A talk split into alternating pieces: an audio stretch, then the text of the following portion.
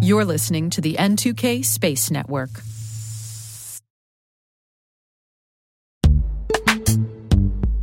This episode is brought to you by Palo Alto Networks, the leader in cybersecurity. As AI driven attacks increase, organizations can't afford to have network security that's stuck in the past. Discover how Palo Alto Networks can help you predict what's coming and proactively secure against it with a zero trust, AI powered network security platform built to secure whatever, whenever, wherever. To learn more, visit paloaltonetworks.com slash network security platform.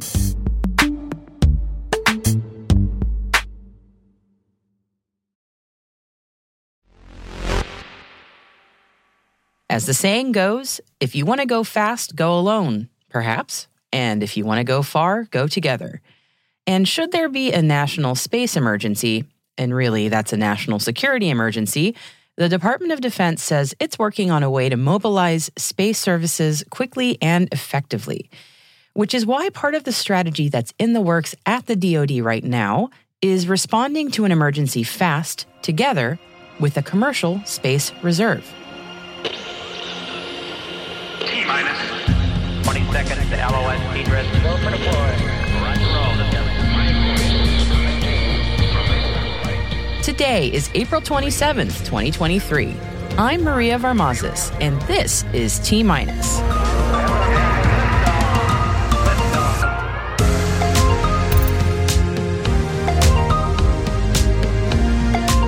The DoD wants to create space reserves. Space Force is creating an outernet. The Czech Republic to sign Artemis Accords. Intellian invests $100 million in SATCOMs. And more.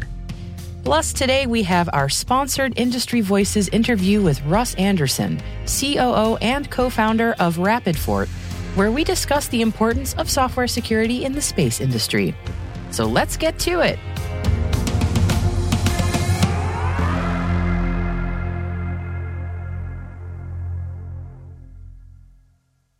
And here is your intel briefing for today. The Department of Defense Space Policy Chief John Plumb says space based missions are essential to the U.S. way of war.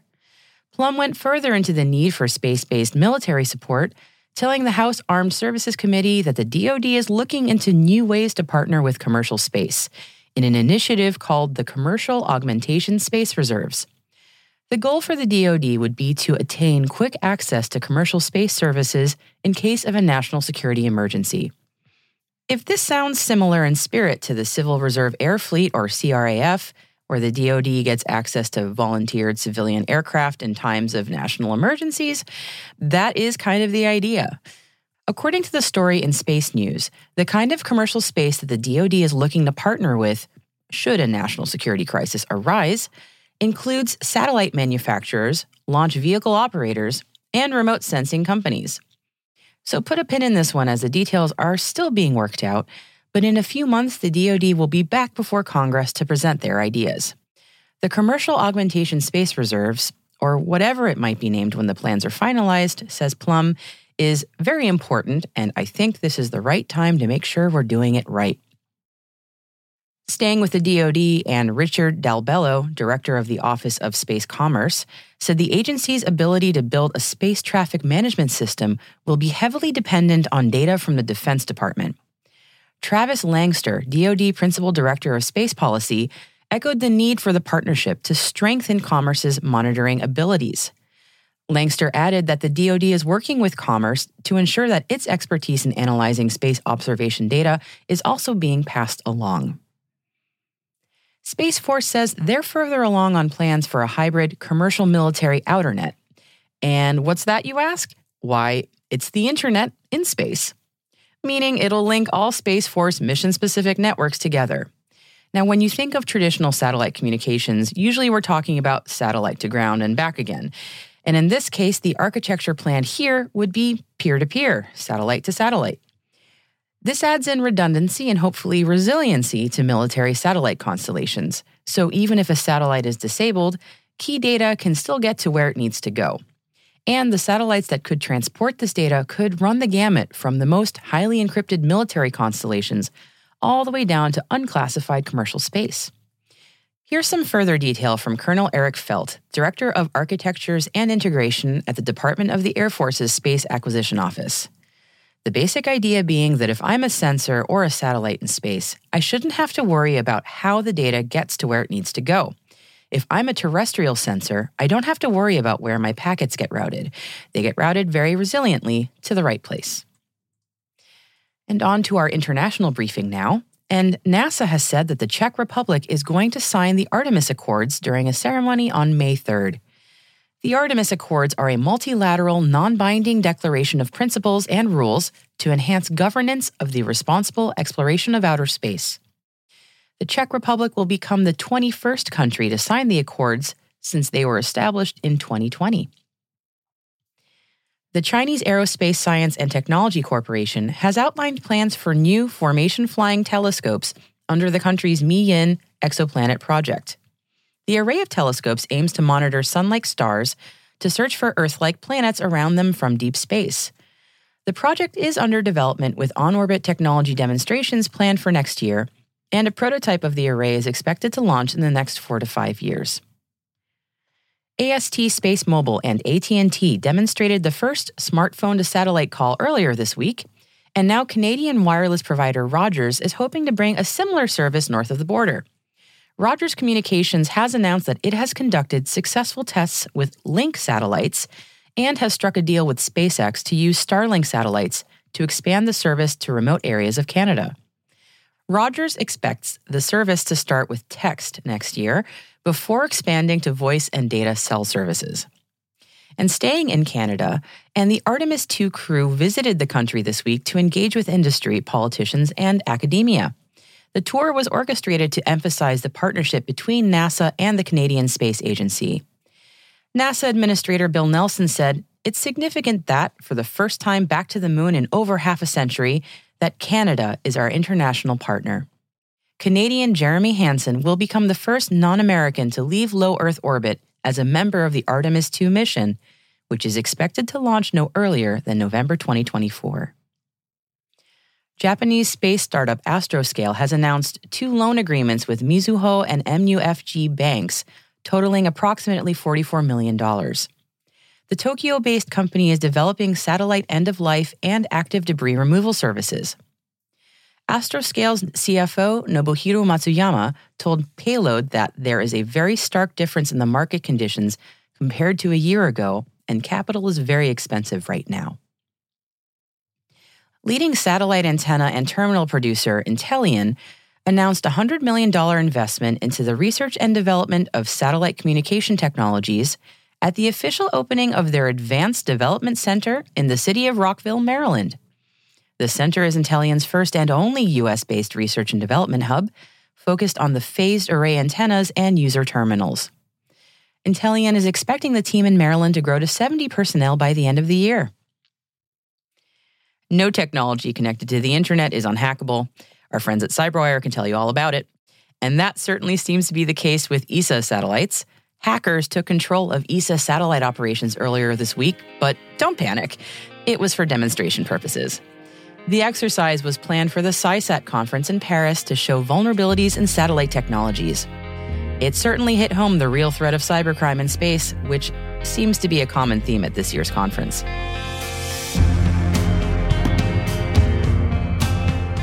And that completes our intel briefing for today. To learn more about any of the stories in today's episode, check out our selected reading links on our website at space.n2k.com. We've also included a sci fi meets science reality piece from The Atlantic on building human habitats in space. It's a good one. Definitely check it out. Stay with us next for Industry Voices.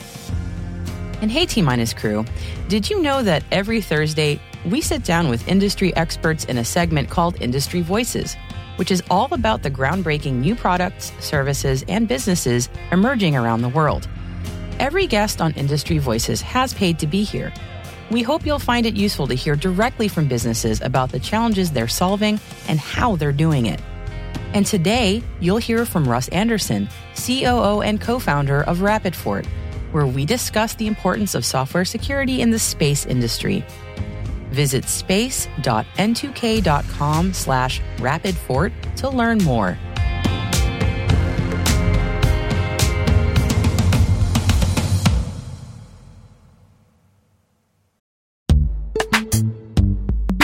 Imagine a world where you're always one step ahead of cyber threats, where your defenses are impenetrable because you see what others don't. Welcome to Team Cymru's Threat Intelligence Solutions. With real time access to the world's largest threat intelligence data ocean, they enable you to turn the tables on attackers. Transform your security from reactive to proactive through accelerated threat hunting and incident response, made possible through automation. Empower your team with visibility and insights to start defending your organization like never before. Team Cymru. Be the hunter, not the hunted. Learn more at team-cymru.com slash cyberwire. That's team-cymru.com slash cyberwire.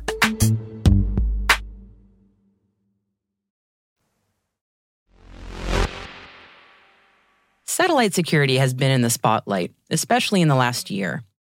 And as this issue gets more attention paid, there are a number of professional best practices from other industries that the space industry can adapt to more quickly ramp up here. One of those is the concept of working and automating security testing into every stage of the entire software development lifecycle. It's an idea that often gets shortened to DevSecOps. Now, DevSecOps is a proactive approach to software security where you're baking it in as you go instead of working out the software and then finding and fixing the vulnerabilities after things have essentially shipped. As software and space systems continue to grow in complexity and maturity, DevSecOps is gaining traction as a best practice. So, speaking with me now on the how and why of DevSecOps for space systems is Russ Andersson, COO and co founder of RapidFort. Here's our conversation. Well, the awareness for security needs for space systems, I'd say, is at an all time high.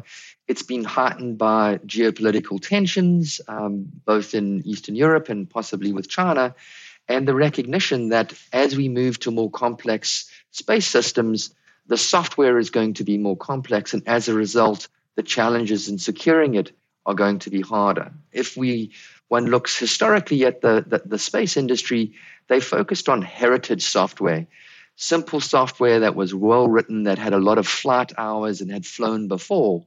And that was actually easy to secure because it tended to use memory safe languages. Um, the access and interoperability of the software was reduced. And it was essentially the small, safe kernel sitting on a essentially a, a bus in space, which was hard to actually uh, breach. Because of the complexity of space missions, that simple software is not going to meet the performance needs. And so there's this enormous move towards open source software which has a lot of significant benefits in performance and functionality and future proofing and all of these wonderful things. Uh, it enables AI, autonomous flight, all of these things, but that comes at the risk of it being a much larger software footprint. And as a result, it's much, much harder to secure.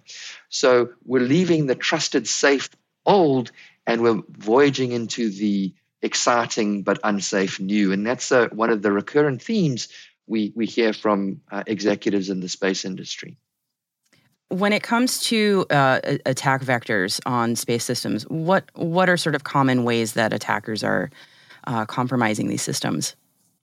Well, there's two fundamental systems, as we all know. There's the ground segment, and then there's essentially uh, the on bus or in, in orbit software, and they represent two very different security challenges. So most of the ground segment software is moving to cloud native or cloud supported infrastructure. And the security challenges there are, are similar to what you'd have with securing enterprise uh, cloud infrastructure. So the security programs for the satellite operators are starting to resemble the security programs of large financial services companies like banks and things like that. And so there is a clear model for for that. Um, there's nothing essentially new that's going on. The, the satellite industry is just essentially adopting best practices for the ground segment. Orbit or on bus, essentially uh, on device software um, market or, or, or challenges are very different in the sense that this is something new.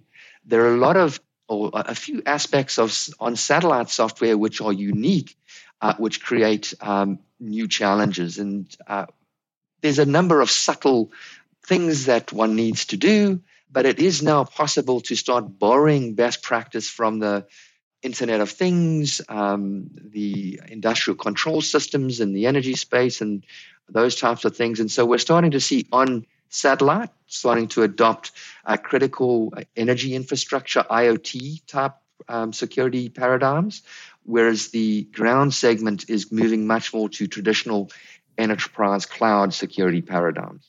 That's interesting that the two are moving in kind of different parallel paths. Because um, I think of enterprise and IoT as almost opposite, uh, but that maybe, maybe that's not true. But that's just how I think of them. Very astute observation. So when one thinks of the, these markets are actually converging, and they're converging because of a couple of fundamental trends. But the biggest trend that we're seeing in IoT, uh, in the IoT space, and indeed in automobile spaces, is that historically, uh, if you would look at a car, it had sensors all around the car, and all of these had separate compute and separate software. What's happening now is all of the compute and all the software is being centralized in a single place, and the sensors are essentially becoming much more dumb terminals. And because of that centralization of compute, things like containers, Kubernetes, and those sort of cloud native technologies are starting to appear on IoT devices. So there is going to be a convergence of, secu- convergence of security challenges as the IoT devices themselves become more powerful and become be, become much more cloud-like and intelligent um, as they move towards providing uh, enhanced um, functions and, and, and, performance. Okay, so it sounds like uh, for recreating a space system, there there is a, a maturity there in building out security from, for the lack of a better term, ground up as you go, as opposed to thinking of it and tacking it on later. So, one of the terms that we sometimes use is DevSecOps. Can we talk a little bit about what that means here? Sure. So, DevSecOps um, is a software release methodology which puts security into a traditional DevOps process. And so, what do we mean by DevOps? DevOps um, is the process of continually releasing software. There's a lot more to it, but fundamentally, the difference between DevOps and the methodologies before it is the idea of deploying small increments to software continuously. Whereas in the past, uh, satellite software was very waterfall in nature. There was w- essentially one release, you got that version out and then you never updated it for 20 years. And so there's something of a clash of cultures between DevOps, which is, uh, or DevSecOps, which is deploying small incremental changes continuously, and the way satellites and, in fact, the aerospace industry historically has worked, which is one and done. Uh, and the reason that's needed now is a lot of the vehicles that are uh, essentially being launched are going to be in orbit for a long period of time. And software capabilities are going to improve. And you want to take advantage of those um, improvements by future proofing your platform. And so there is essentially a drive towards uh, DevSecOps because it allows you to harness the performance benefits of the future essentially by making investments now. So, um, if if I was creating or working on a space system right now, and this this conversation has piqued my interest, but I, I don't know quite where to start or where to learn it more, what what would you suggest? Well, that's a, a good question. I, I think architecturally, uh, the big decision that you need to make is: Are you going to go uh, essentially the DevSecOps cloud native path, or are you going to continue essentially down a more traditional path? And that's going to essentially be a central decision that's going to take you down two very different journeys. Uh, there are pros and cons for either, but the things that you'd look at uh, essentially is what are the capabilities that I need to support? How long do I expect the software to, to provide those services and things like that? The more complex, the longer life, and so forth, the more uh, the benefits for the DevSecOps path will mount. However, if it's a relatively simple mission, um, staying with the tried and trusted um, heritage software might be a better path for you. That's a great point. There is no one size fits all, certainly. Any uh, closing statements or anything you want to mention about RapidFort that relates to all of this? I want to make sure I give you that opportunity. Yes, thank you. So, next generation software provides enormous advantages, but it does come at a security cost in that the software tends to be bloated. What RapidFort does is it's an automated tool set to discover which code you're actually using, and then we shrink down uh, the software artifact and give you a perfectly customized software artifact just for your mission. So we build a customized software uh, shoe for your, your own foot. And we typically reduce uh, software and attack surface by about 80%. So that means 80% less patches to apply, less 80% less vulnerabilities to defend, and that allows you to build and deliver secure software cheaper and faster, and ideally rapidly. Excellent. Thank you, Russ. I really appreciate you coming in to speak with us today. You know, it's been a pleasure. Uh, thank you very much for the opportunity, Maria.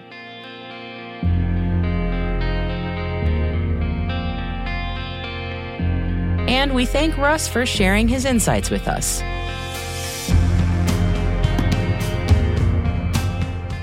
And we will be right back.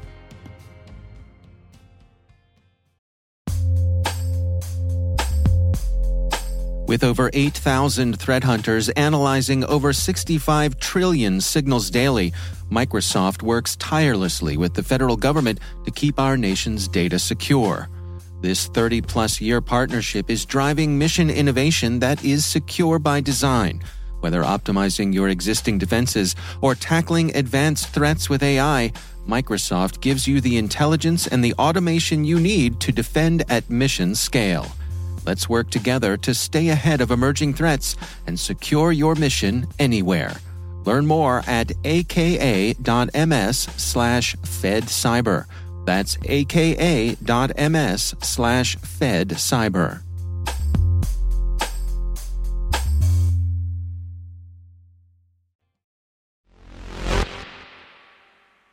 And welcome back. And now for our more fun item for today's show.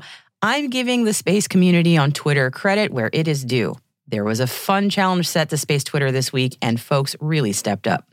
So, what was the challenge? Tracking down some very enthusiastic kids who were photographed during the Starship flight test on the 20th. Photojournalist Eric Kuna took what I would argue was the best photo of the day, with Starship going up in the background and a really thrilled kid with his hands pumping in the air. You can just hear him going, Yeah! And he represents the kid in all of us, really. And Eric put the call out on Twitter Help him find this kid. Here's what he wrote All right, Internet, I need some help. During the Starship Super Heavy launch, I was able to capture this photo below, and I need help to find this photo to the wall of that rock star of spaceflight. This kid had such enthusiasm and passion the minute that thing broke from the dust. Unfortunately, I was about 300 feet from the group taking this photo, and I couldn't get to them in time to ask for contact information before they then disappeared into the huge crowd. Maybe someone knows who was at the launch, who knows someone, who recognizes someone. Would be cool. Never know. Dot, dot, dot. This was like the bat signal for space Twitter. Everyone was retweeting and boosting this thing to make sure excited Starship kids saw his photo. Folks were using their OSINT skills to even identify the brand of the kid's shirt. It's kind of cool. Ars Technica's Eric Berger quoted the photo and said, Let's find this kid's parents and make sure he grows up with this photo. And that seems to have been the key. Nearly 2,000 retweets and 20,000 likes later, finding the kid in question only took a day. Photographer Eric Kuna soon got a response from the kid's parents confirming it was them. We drove down from our small Arkansas town to see the launch, said dad Matthew Herzl. What a creation and what a special atmosphere and moment. And what a cool commemoration for this kid who will have lifelong memories for sure. So great work, Space Twitter.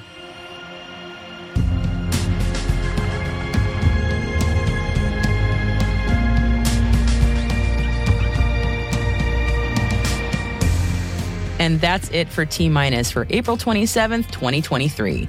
For additional resources from today's report, check out our show notes at space.n2k.com. We're privileged that N2K and podcasts like T Minus are part of the daily routine for many of the most influential leaders and operators in the public and private sector, from the Fortune 500 to many of the world's preeminent intelligence and law enforcement agencies. This episode was produced by Alice Carruth, mixing by Elliot Peltzman and Trey Hester, with original music and sound design by Elliot Peltzman. Our executive producer is Brandon Karpf, and I'm Maria Varmazis. See you tomorrow.